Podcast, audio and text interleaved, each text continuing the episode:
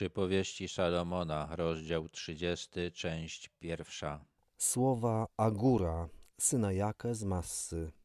Mąż ten mówi: mozoliłem się nad sprawą Bożą, mozoliłem się nad sprawą Bożą i uległem.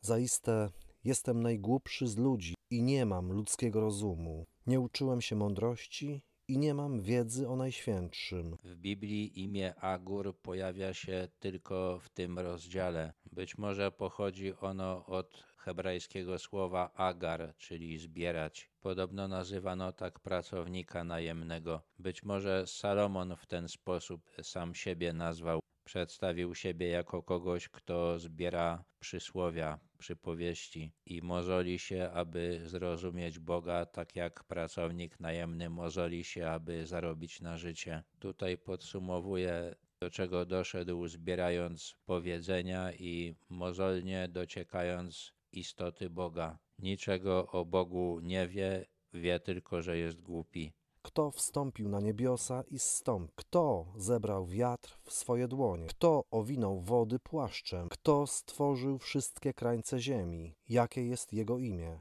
I jakie jest imię jego syna? Czy wiesz? Salomon wiedział, że kiedyś Bóg przebywał z ludźmi, ale grzech zerwał tę wspólnotę i teraz Bóg jest w niebie. Być może przeczuwał, że znów przyjdzie na ziemię. Wiedział, że Bóg jest potężny, że może nawet zatrzymać wiatr, że to On utrzymuje wody w tych miejscach, gdzie są. Te słowa, które tutaj zostały przetłumaczone jako krańce ziemi, dosłownie w języku hebrajskim znaczą wszystkie krańce. Agur, którym zapewne był Salomon, wiedział, że Bóg decyduje o wszystkim, że wyznacza kres wszystkiego. Wiedział, że Bóg przedstawił się jako Jestem, ale uważał, że to imię niewiele o Bogu mówi. Miał też przeczucie, że Bóg ma syna. Mając tą całą wiedzę i przeczucia, uważał, że niczego o Bogu nie wie.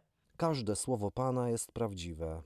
On jest tarczą dla tych, którzy Mu ufają. Nie dodawaj nic do jego słów, aby cię nie zganił i nie uznał za kłamcę. Agur nie miał wątpliwości, że Bóg jest prawdomówny i to, co objawił, jest prawdą. Nie miał też wątpliwości, że Słowo Boże działa. Jest jakby tarczą dla tych, którzy ufają Bogu. Jeśli trzymają się Jego słowa, to są chronieni. Wiedział też, że człowiek, który dodaje coś do Słowa Bożego, z pewnością kłamie. To, co określił jako bezowocny mozół nad poznawaniem Boga, prawdopodobnie było próbą dojścia własnym rozumem do spraw, których Bóg nie objawił. Próbował to zrobić i stwierdził, że nie jest w stanie. Dlatego też był pewien, że ten, kto mówi o Bogu coś, co nie jest objawione w Jego słowie, musi być kłamcą.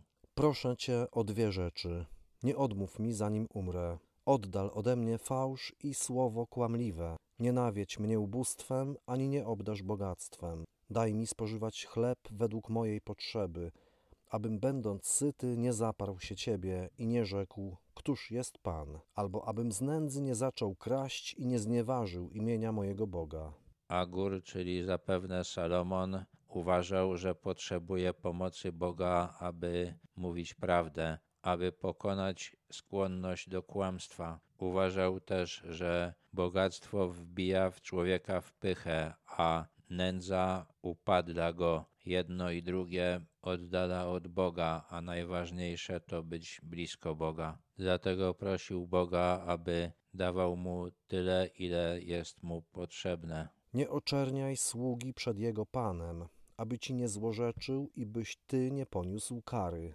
Agur mówi jak ktoś, kto może rozmawiać z możnymi, kto jest przez nich chętnie słuchany i komu po ludzku rzecz biorąc słudzy tych możnych, o których by ewentualnie powiedział jakąś nieprawdę, nie mogliby nic zrobić, mogliby mu tylko złorzeczyć. Agur jednak wiedział, że jest Bóg, który się za tymi oczernionymi ludźmi z pewnością ujmie.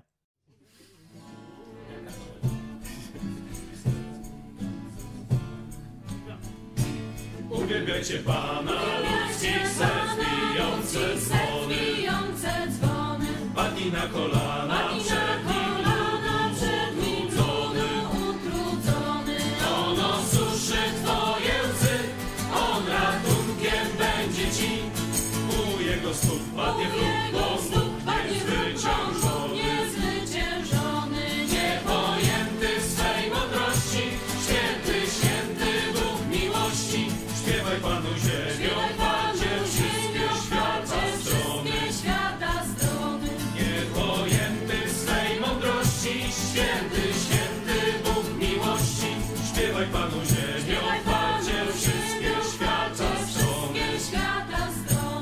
Uwielbiajcie Pana, ludzki syn.